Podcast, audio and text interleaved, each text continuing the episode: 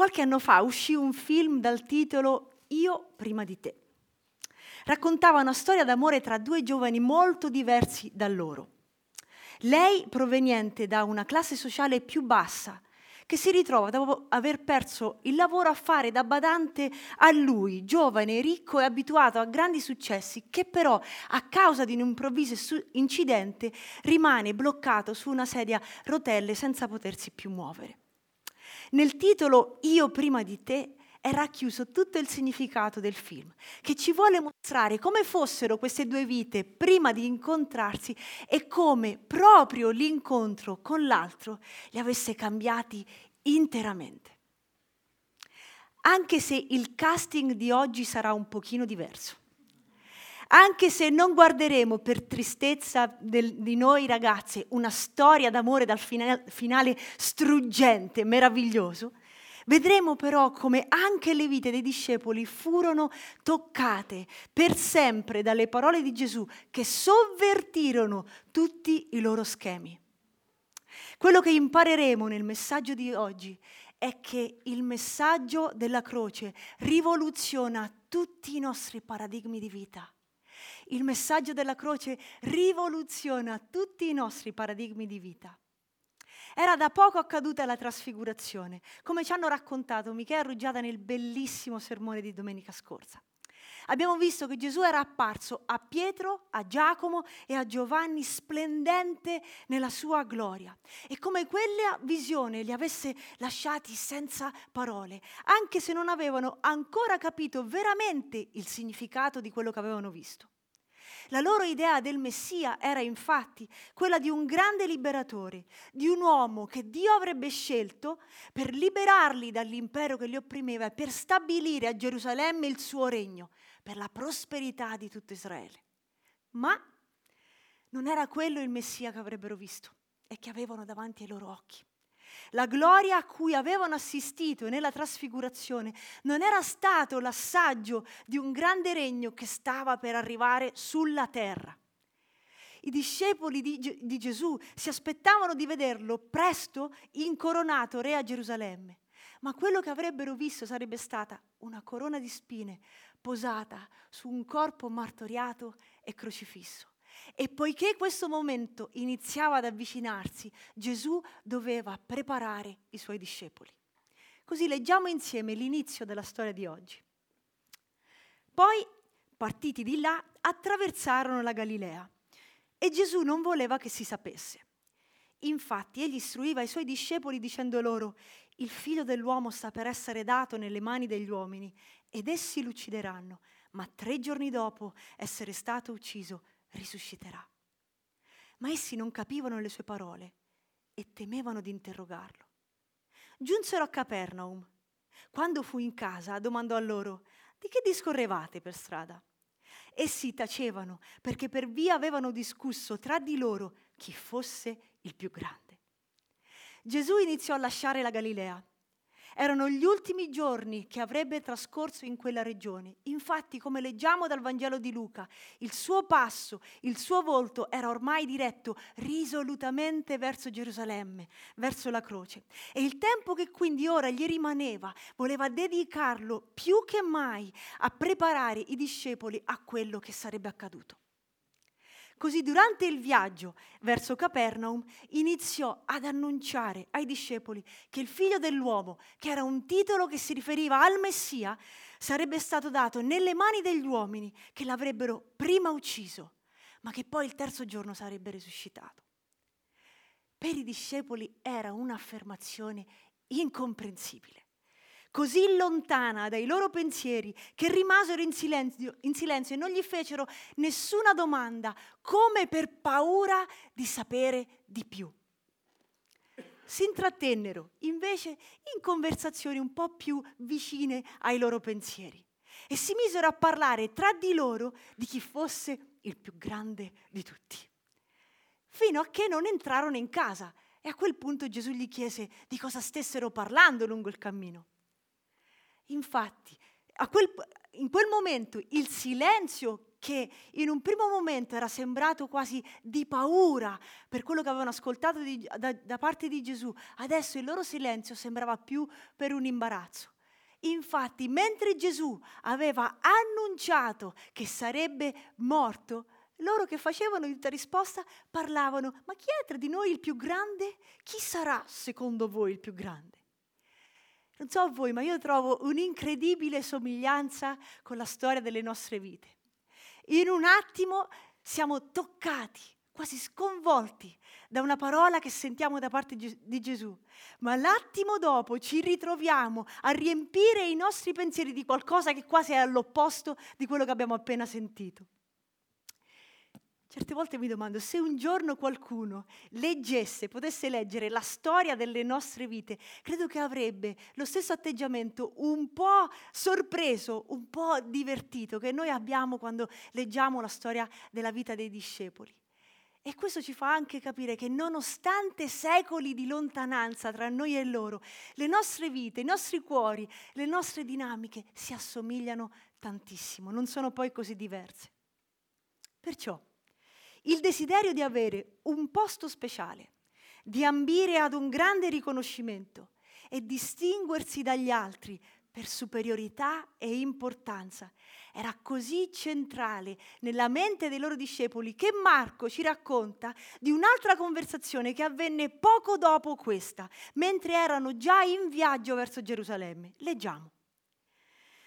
Giacomo e Giovanni, figli di Zebedeo, si avvicinarono a lui dicendogli, Maestro, desideriamo che tu faccia per noi quello che ti chiederemo. Egli disse loro, che volete che io faccia per voi? Essi gli dissero, concedici di sedere uno alla tua destra e l'altro alla tua sinistra nella tua gloria. Nonostante un indiscutibile coraggio e una grande audacia, se non follia, dei due fratelli, la ricerca dello status, dell'onore, del potere, rivelavano più che altro i falsi modelli a cui aspiravano e forse anche le loro insicurezze. Non è un po' la stessa cosa per noi? Non cerchiamo anche noi oggi di dimostrare così spesso il nostro valore attraverso i traguardi che ogni volta cerchiamo di raggiungere? Quante volte cerchiamo di, di avere il riconoscimento di tutti pur di sentirci apprezzati?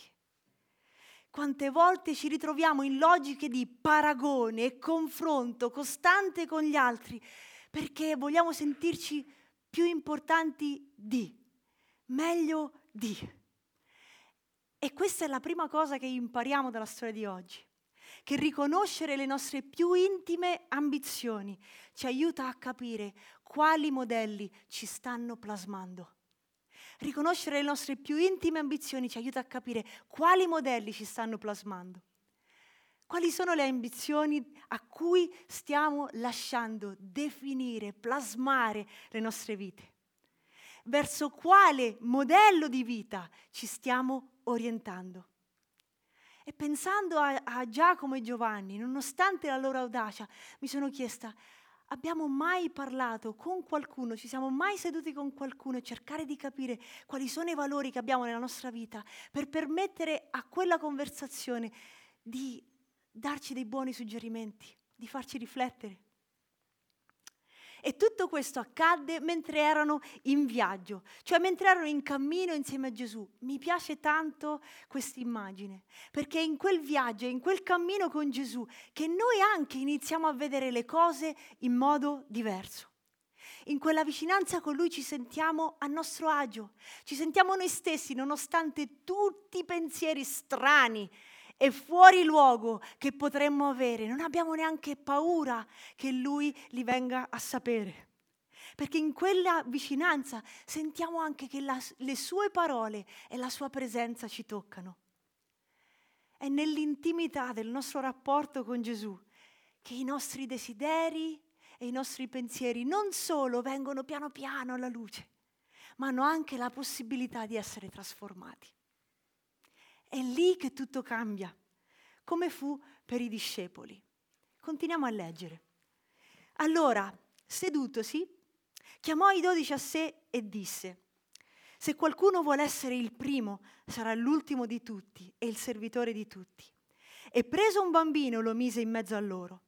Poi lo prese in braccio e disse loro, chiunque riceve uno di questi bambini nel nome mio, riceve me. E chiunque riceve me non riceve me, ma colui che mi ha mandato. Che bello che Gesù non condannò, non uscirono dalla sua bocca parole di condanna verso il desiderio che avevano avuto, ma li aiutò a vederlo con una luce totalmente nuova. Non li rimproverò perché volevano essere i primi, ma li aiutò a capire cosa questo veramente significasse. Se qualcuno vuole essere il primo, sarà l'ultimo di tutti e il servitore di tutti. Invece dell'ambizione di essere i primi per regnare, Gesù offrì l'ambizione di essere i primi per servire. Invece del desiderio di primeggiare sugli altri, Gesù offrì il desiderio di sacrificarsi per gli altri. Invece di voler essere i primi, Gesù offrì la disposizione ad essere gli ultimi. E lo fece non con una soluzione da manuale del tipo i dieci passi per diventare i servi migliori di tutti, ma prendendo un braccio in bambino e dicendo chi riceve lui nel mio nome riceve me. Cioè quello che voleva dire è che era necessario avere la stessa disposizione di cuore di un bambino che è umile, che è disposto ad imparare per ricevere questa nuova vita. Infatti non era un, semplicemente un nuovo modo di pensare, ma era un nuovo modo di vivere. Riflettevo questa settimana che per noi, per me almeno, è più facile accumulare che scegliere. È più facile, facile aggiungere cose piuttosto che decidere qua, per quali vale la pena vivere. Ma la cosa sconvolgente è che Gesù offre un paradigma totalmente diverso, che se proviamo a metterlo su quello vecchio non funziona. Qual è la disposizione dei nostri cuori oggi? Gesù definì, anzi ridefinì, ridefinì l'autorità e il successo non più in termini di potere e di controllo, ma di servizio e di amore. E li aiutò a capire che si diventa grandi, che la vera grandezza viene sempre con alti costi personali. Come disse a Giacomo e Giovanni, voi non sapete quello che chiedete. Potete voi bere il calice che io bevo o essere battezzati del battesimo del quale io sono battezzato? Ed essi gli dissero, sì, lo possiamo.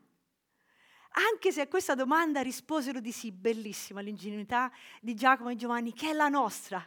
Anche se risposero di sì, in quel momento non capirono cosa significava quel loro sì.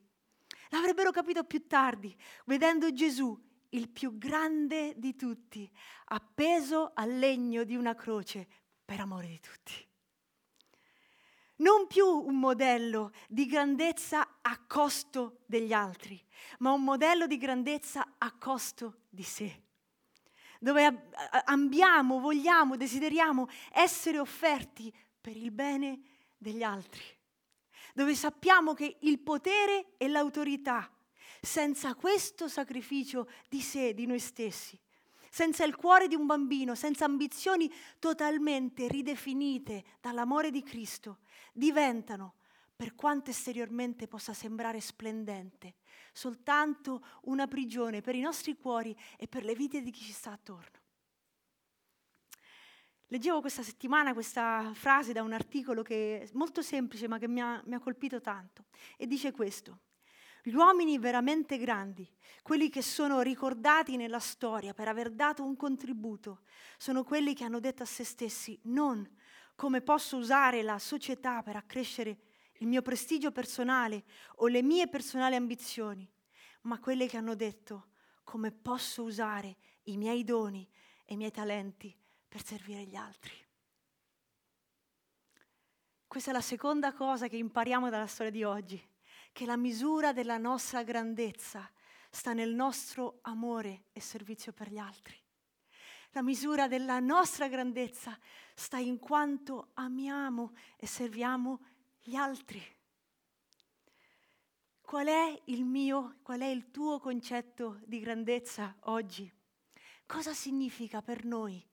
Se dovessimo spiegarlo a qualcuno, incontrandolo fuori di questa chiesa oggi, come spiegheremmo so, cosa significa essere il primo? Che tipo di modelli hai avuto nella tua vita che ti hanno segnato e hanno determinato a, a contribuire a, ad essere quello che sei oggi? Siamo disposti ad accettare un paradigma totalmente diverso in cui essere grandi significa servire. Quando viviamo secondo questi valori e lasciamo che Cristo modelli i nostri cuori come quello di un bambino, diventiamo grandi agenti di cambiamento nei luoghi in cui viviamo e nelle, nelle relazioni che coltiviamo comunità, famiglie, luoghi di lavoro, società trasformate possono essere solo il frutto di vite trasformate. Trasformate da cosa? Da quell'incontro con il messaggio della croce che segna quel io prima di te e poi tu prima di me trasformate da quell'incontro con il messaggio della croce dove c'è qualcosa che muore lì alla croce, ma per far vivere qualcosa di molto più grande. Moriamo ad una vita incentrata su noi stessi, per, vivere, per viverne una, per servire gli altri, a servizio degli altri. Moriamo ad una vita di rapporti consumistici, per viverne una di rapporti in cui ci offriamo Moriamo al nostro egoismo per vivere nella nostra generosità. Moriamo al bisogno di affermarci per vivere sperimentando la gioia di affermare gli altri. C'è un verso nella lettera agli ebrei dove l'autore dice questo, che, che Gesù, per la gioia che gli era posta davanti, sopportò la croce Cos'era secondo voi la gioia che gli era posta davanti? Se non sapere che le nostre vite sarebbero state stravolte, rivoluzionate, guarite da quel sacrificio. Quello gli fece sopportare la croce. E questo morire è, diventa il prezzo della grandezza. Diventa la nostra offerta gioiosa diventa il modo in cui viviamo la nostra vita seguendo i passi della croce, del nostro Maestro che non ha detto armiamoci e partite, ma che è andato davanti a noi e ha segnato la strada. Le nostre scelte quindi non saranno più plasmate da quanto gli altri faranno per noi, ma da quanto noi facciamo per gli altri. Le nostre logiche di vita non gireranno più attorno a quello che riceviamo o a quanto riceviamo, ma a quello che diamo. Non calcoleremo più il valore che le nostre vite hanno o hanno raggiunto in base a quanto siamo al di sopra degli altri, ma lo calcoleremo, lo valuteremo in base a quanto sappiamo abbassarci per servire gli altri che tipo di comunità, di famiglie, di relazioni, di luoghi di lavoro stiamo contribuendo a costruire. Come sarebbero se vivessimo pienamente secondo questo modello di vita? Una celebre fra- frase di Tolstoi diceva tutti pensano a cambiare il mondo, ma nessuno pensa a cambiare eh, se stesso. E questa è la grande sfida che il mondo sì, possiamo cambiare e portare una immensa influenza su questo mondo attraverso il cambiamento di noi stessi.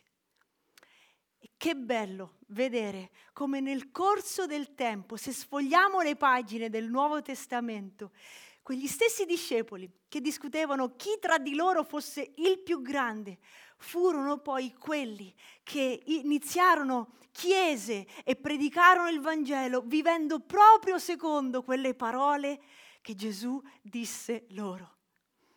Proprio seguendo l'esempio di Gesù e vissero vite a servizio degli altri. Impararono ad essere i primi essendo servi di tutti. Se leggiamo le lettere, le lettere, dell'Apostolo Paolo, anche quando accuse atroci erano mosse contro il suo apostolato, il suo atteggiamento era di un'umiltà sbalorditiva. Non aveva bisogno di difendere se stesso. Non combatteva per la sua gloria, ma per l'amore di quelle comunità che Dio gli aveva dato il privilegio di fondare impararono a mettere i loro doni, i loro talenti e la loro autorità al servizio degli altri. Costruirono quindi comunità basate sull'amore e di questo amore ne furono, anche a prezzo della loro stessa vita, i garanti. Proposero modelli di relazioni tra esseri umani che sovvertirono gli schemi del tempo non erano più basati sullo status sociale, sull'essere uomo o donna o sulla razza. Rivoluzionarono la società e molte delle sue convinzioni perché in quelle comunità, nelle loro comunità, il modello che avevano ben chiaro davanti ai loro occhi era quello in cui il più grande di tutti si fece servo di tutti. In cui quel Gesù di Nazareth disse loro, ma non è così tra di voi. Anzi, chiunque vorrà essere grande fra di voi sarà vostro servitore e chiunque tra di voi vorrà essere primo sarà servo di tutti. Poiché anche il figlio dell'uomo non è venuto per essere servito, ma per servire e per dare la sua vita come prezzo di riscatto per molti. Per loro divenne chiaro che imparare ad amare significava imparare a servire che solo lì si nasconde una vera grandezza. Questa è l'ultima cosa che possiamo portare a casa dalla storia di oggi e imparare, che le comunità piene d'amore sono quelle piene di servitori. Le comunità piene d'amore sono quelle piene di servitori e malgrado l'accezione che questa parola può avere oggi nella nostra società, invece nasconde un significato stupendo, meraviglioso perché servo è colui che si concede a quel servizio volontariamente, non è schiavo, è diverso. E i servitori sono quelli che non si sentono umiliati dal servire, ma riempiti nel farlo, che non sentono di perdere qualcosa, ma di guadagnarlo, che sanno che servendo l'altro stanno prima di tutto servendo Cristo. Che hanno conosciuto quell'amore che si è abbassato così tanto da servire loro. E con quell'amore vogliono imparare ad amare gli altri. E non a caso dico imparare, perché quest- un servo non, è, non si costruisce in un giorno, ma nel percorso di tutta una vita. Non sono comunità, quelle dove ci sono e abitano i servitori, dove nessuno sbaglia e tutti sono perfetti. Sono quelle invece in cui l'amore, come è scritto, copre una grande moltitudine di peccati. Quelle in cui si impara a sopportarsi e non solo a supportarsi. Quelle in cui c'è spazio per il perdono e per il cambiamento dell'altro, come speriamo che l'altro lasci spazio a noi. Quelle in cui la misericordia trionfa sul giudizio e dove la verità regna nell'amore. Sono quelle in cui il più grande di tutti, quello che oggi abbiamo detto santo, santo, santo, è servo di tutti, si è fatto servo di tutti. Sono quelle in cui tutti sono primi, perché tutti sono ultimi. Quelle in cui il messaggio della croce ha trasformato e ogni giorno trasforma le loro vite, rivoluzionando tutti i loro paradigmi, i loro schemi, i loro modi di pensare, di definire se stessi rispetto agli altri. Quelle in cui, come Gesù disse, ci riconosceranno non per quanto bravi siamo, non per quanto perfetti siamo, ma per quanto ci ameremo. Di un amore che ci costa tutto, ma che vale tutto. che tipo di comunità stiamo contribuendo a costruire. Cosa stiamo portando dentro i nostri rapporti, le nostre relazioni. Non so voi, ma la vita ogni giorno ci offre piccole e grandi fratture, quelle attraverso cui io almeno vedo chi sono, vedo emergere tutti i miei paradigmi di vita vecchi. E lì è in quel momento, in quel momento in cui mi sento un po' come Giacomo e Giovanni, a cui Gesù a un certo punto dice, cos'è che stavi pensando? Cos'è che stavi parlando? E in quel silenzio tutto parla, perché scelgo o posso scegliere di deporre quel paradigma, quel mio modello di vita e di abbracciare il messaggio della croce, che se ha portato frutto attraverso la vita di Gesù, allora come Lui ci promette, porterà frutto attraverso le nostre vite. Ciò che noi perderemo è ciò che ritroveremo redento. Questa è la meraviglia del messaggio della croce.